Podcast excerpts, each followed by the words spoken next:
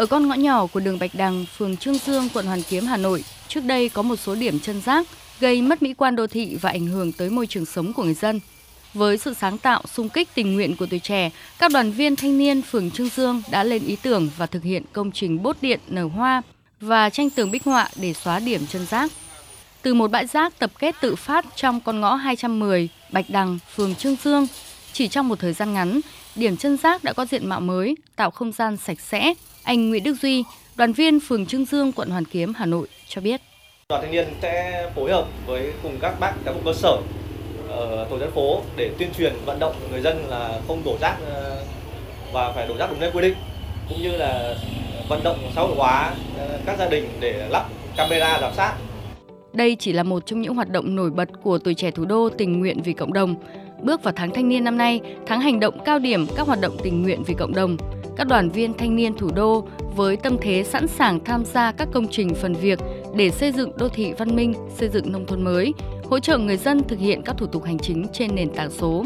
Anh Nguyễn Đức Tiến, Phó Bí thư Thường trực Thành đoàn Hà Nội cho biết sẽ có ít nhất 10.000 lượt đoàn viên thanh niên thủ đô tham gia vào các hoạt động tình nguyện vì cuộc sống cộng đồng, các hoạt động an sinh xã hội. Trong tháng thanh niên, các cấp bộ đoàn Hà Nội thực hiện khoảng 600 công trình thanh niên, ít nhất 5 công trình nhà phân loại rác thân thiện. Ngay tại lễ khởi động tháng thanh niên năm 2024 của thành đoàn, chúng tôi cũng đã ra mắt 8 cái đội hình tình nguyện chuyên cũng đều gắn với các nhiệm vụ liên quan đến tình nguyện vì cuộc sống đồng, ví dụ như là uh, hỗ trợ người dân chuyển đổi số và cái hành chính, chăm sóc sức khỏe cho nhân dân, các đội hình liên quan đến đảm bảo trật tự, an toàn giao thông, văn minh đô thị và xây dựng môi trường sống xanh sạch đẹp. Mỗi một đội hình thì đều có những cái chức năng và nhiệm vụ riêng nhưng tuy nhiên thì đều một cái tiệu chung hướng tới cuộc sống của người dân vì xây dựng một cái cộng đồng tốt đẹp hơn và bám sát vào các nhiệm vụ xây dựng và phát triển kinh tế xã hội của thủ đô. Hoạt động khởi đầu cho tháng thanh niên năm nay được Trung ương Đoàn Thanh niên Cộng sản Hồ Chí Minh tổ chức tại tỉnh Nghệ An với các hoạt động trồng cây gây rừng, thăm tặng quà người có công, người dân có hoàn cảnh khó khăn, triển khai chương trình tháng 3 biên giới với hoạt động đoàn thanh niên tặng các công trình thanh niên cho trường học và các địa phương của tỉnh Nghệ An. Phát biểu tại lễ khởi động tháng thanh niên, Bí thư thứ nhất Trung ương Đoàn Bùi Quang Huy nhấn mạnh, ý nghĩa của tháng thanh niên không chỉ dừng lại ở kết quả thực hiện hàng trăm nghìn công trình phần việc thanh niên mà hơn thế, đây là hình thức hiệu triệu đoàn viên, các đối tượng thanh niên tham gia vào các nhiệm vụ quan trọng, giải quyết nhiều vấn đề khó, lĩnh vực mới ở những vùng khó khăn, vùng sâu, vùng xa của địa phương, đơn vị. Ban Bí thư Trung đoàn đã chọn chủ đề Thanh niên sung kích tình nguyện vì cuộc sống cộng đồng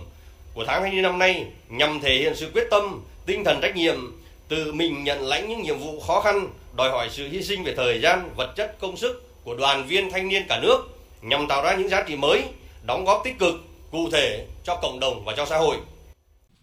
Hôm nay, bắt đầu một tháng 3 sôi động với các chương trình hoạt động tình nguyện của đoàn viên thanh niên vì cộng đồng xã hội. Tuổi trẻ cả nước nhiệt huyết, công hiến, thể hiện tinh thần dấn thân, không ngại gian khổ, sung kích tình nguyện trong các việc khó, việc mới, tới các vùng sâu, vùng xa, biên giới hải đảo.